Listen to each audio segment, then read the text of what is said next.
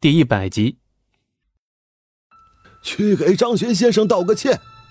本来以为所有事情都已经尘埃落定了，但孔如墨的一句话又掀起了众人的诧异。孔汉志听到这句话，不置可否的看向了孔如墨：“父亲，咱们咱们已经够了吧？”我说道歉。孔如墨是一个非常有派头的人，而且站在这里就很有气场，根本就不给别人说话的机会。平日里在对小辈进行教育的时候就更是如此。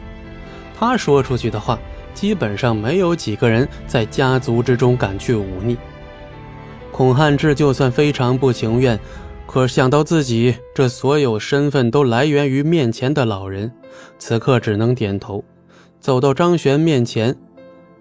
张璇先生，这次对不住了。呃，哎，行，知道错了就好。张璇倒是以长辈的身份在跟他说话，拍了拍他的肩膀之后，满意的点了点头。至于孔如墨这里呢，则是非常迅速的跑过来，准备带张璇回到自己府上。张璇先生，这边的拍卖会还有这块地皮，应该没人和您抢了。您要是有时间的话，要不来我们的家里坐坐？正好我孙女也准备拜师了。张璇本来就要说收对方为徒，现在正好有了机会，孔如墨肯定要抓住这个话茬，不让张璇离去。行，走吧。今天我就传给你们太乙神针的第一招。孔如墨花费了这么大力气来帮自己，张璇肯定是不会让对方心寒。听到张璇的话，孔如墨激动的连话都说不出来了。良久之后，才终于憋红了脸，对张璇说：“多谢您了。”太乙神针是非常强大的技能，这种东西如果用出来，能治疗绝症不说。还很有可能会突破当下的很多医疗技术，但是很可惜，这种传承断代了。没想到张璇竟然能成功的把东西给复刻出来，那这对于他们这片地方的医疗事业贡献可谓是极为巨大。如果让自己的孙女传承了这种技术，孔如墨也算是光宗耀祖了。我的车在外面，您上车吧。行，我交代两句就过去啊。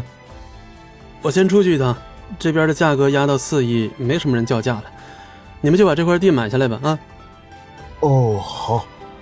其实这时候李飞刚从震惊的状态中回过神来，他之前就怀疑张璇为什么能拥有这么多钱，现在看来张璇不知道什么时候已经超出了他的认知，甚至圈子跟他不一样了。李飞对着张璇竖起大拇指。行啊，张璇，这么有本事也不跟我说一声，啊，嘿嘿，啊，也是最近才学到的。行了，我先走了啊。好，我们俩送送你。这场拍卖会因为张璇跟孔汉志之间的争端而暂停，现在还没开始。陈飞燕也走了过来，准备将张璇送出去。这次他们可是借了张璇的大面子。走出门还没上车，张璇就看到了孔汉志。竟然被从孔如墨的车上赶了下来。呃，父亲，我也要回去啊！你你把我赶下来什么意思啊？本集播讲完毕，感谢您的收听，我们精彩继续。